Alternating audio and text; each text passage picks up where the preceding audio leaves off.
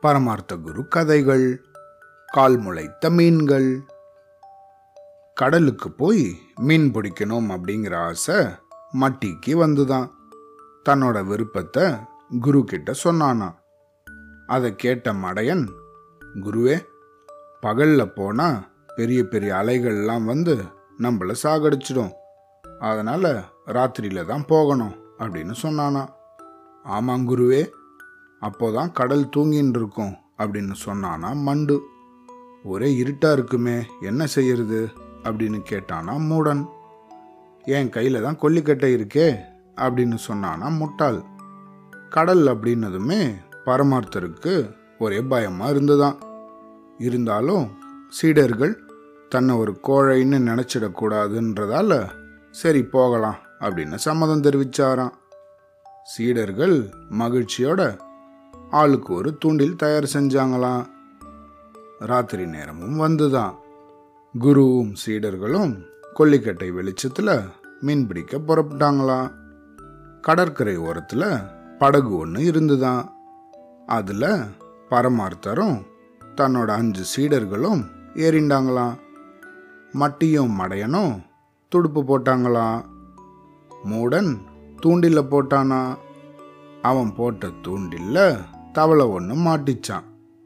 அதை பார்த்த சீடர்கள் இது என்ன விசித்திரமா இருக்கே அப்படின்னு கேட்டாங்களாம். அது தவளைங்கிறத மறந்த பரமார்த்தர் இதுவும் ஒரு வகை மீன் தான் அதிகமாக சாப்பிட்டு கொழுத்துட்டா இந்த மாதிரி கால் முளைச்சிடும் அப்படின்னு விளக்கம் சொன்னாராம். அப்படின்னா கால் முளைச்ச மீனை கட்டி போட்டு நம்ம வீட்டிலேயே வளர்க்கலாம் அப்படின்னு சொன்னானா மட்டி. அதுக்கப்புறம் மண்டு போட்ட தூண்டில்ல ஒரு சின்ன மீன் மட்டும் மாட்டிச்சான். குருவே எனக்கு ஒரு யோசனை தோன்றுது. படகுக்கு வெளியே நிறைய மீன்கள் இருந்தாலும் கொஞ்சம் தான் நமக்கு கிடைக்கிறது. அதனால படகுல கொஞ்சம் ஓட்டையை போட்டு பக்கத்தில் கொஞ்சம் பூச்சியை வச்சிடுவோம்.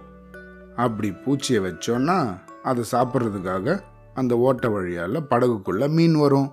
உடனே நம்ம லபக்குன்னு பிடிச்சிடலாம். அப்படின்னு சொன்னானா முட்டாள். சபாஷ் சரியான யோசனை. அப்படின்னு முட்டாளை பாராட்டினாராம் பரமார்த்தர். அவனோட யோசனைப்படி படகுல இருந்த ஆணிகளால் ஆளுக்கு ஒரு ஓட்டை போட்டாங்களாம். அவ்வளோதான் உடனே கடல் நீர் குபு குபுன்னு படகுக்குள்ளே பாஞ்சு வந்துருத்தான். இதை பார்த்த சீடர்கள் ஐயோ அம்மான்னு கத்தின்னு எகிரி குதிச்சாங்களாம். அதனால் இன்னும் கொஞ்சம் ஆட்டம் கண்டு தான் படகு. அதுக்குள்ள படகு முழுக்கவும் தண்ணி நிரம்பி படகு கடலுக்குள்ள முழுகிருச்சான் குருவும் சீடர்களும் லபோதிபோன்னு அலர்னபடி தண்ணிக்குள்ள தத்தளிச்சாங்களாம். அவங்களோட சத்தத்தை கேட்டு அங்க பக்கத்துல இருந்த மீனவர்கள் நீந்தி போய் அவங்க எல்லாரையும் காப்பாத்தினாங்களாம். மடத்துக்கு வந்து சேர்ந்ததுக்கு அப்புறம் அந்த சீடர்கள் நம்ம படகு எப்படி கவிழ்ந்தது? அப்படின்னு கேட்டாங்களாம். கடலும் மீன்களும் சேர்ந்து சதித்திட்டம் செஞ்சு நம்ம படகை கவுத்துடுச்சு அப்படின்னு சொன்னாராம் பரமார்த்தர். அப்படின்னா எப்படியாவது கடலோட திமிரையும் மீனோட கொட்டத்தையும் அடக்கணும் அப்படின்னானா மட்டி. குருவே முடிஞ்ச வரை மீன்களை பிடிச்சு கொன்னுடலாம் அப்படின்னு சொன்னானா மடையன். ஆமா சும்மா விடக்கூடாது மறுபடியும் மீன் பிடிப்போம் வாங்க அப்படின்னு சொன்னானா முட்டாள்.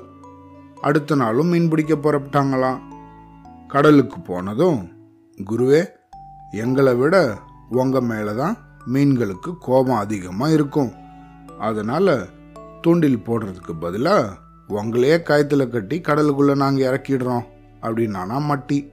உங்களை கடிக்கிறதுக்காக கடல்ல இருக்கிற எல்லா மீனும் வரும். உடனே நாங்க எல்லா மீனையும் பிடிச்சிடுறோம் அப்படின்னு சொன்னானா மடையன். குரு கொஞ்ச நேரம் யோசிச்சாராம்.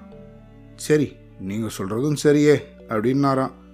உடனே சீடர்கள் குருவை காயத்தில் கட்டி கடல்ல தூக்கி போட்டாங்களாம் நீச்சல் தெரியாத பரமார்த்தர் தண்ணிக்குள்ள மூழ்கினதும் மூச்சு விட முடியாம துடிச்சாராம். தண்ணியோட மேல் பரப்புல காற்றோட குமிழிகள் புளுக் புளுக்னு கீழேந்து மேலே வந்ததை பார்த்த சீடர்கள் அடே அப்பா நம்ம குரு நிறைய மீன்களை பிடிக்கிறார் போல் இருக்கு அப்படின்னு சொன்னாங்களாம். பரமார்த்தரோட வயிறு முழுக்க தண்ணியால நிரம்பினதால மேலே வந்த அந்த குமிழிகள் நின்றுடுத்தான். எல்லா மீன்களையும் பிடிச்சிட்டார் அப்படின்னு நினச்ச சீடர்கள் தண்ணியிலேருந்து குருவை தூக்கினாங்களாம்.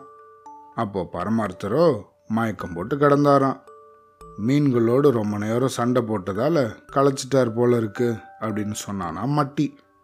கொஞ்ச நேரம் கழிச்சு கண் முழிச்ச பரமார்த்தர் சீடர்களே இன்னும் நம்ம மேலே கடலுக்கு இருக்கிற கோபம் தீரலை. எப்படியோ இந்த தடவை தப்பிச்சிட்டோம். இனிமேல் கடல் பக்கமே போக வேண்டாம் அப்படின்னு சொன்னாராம்.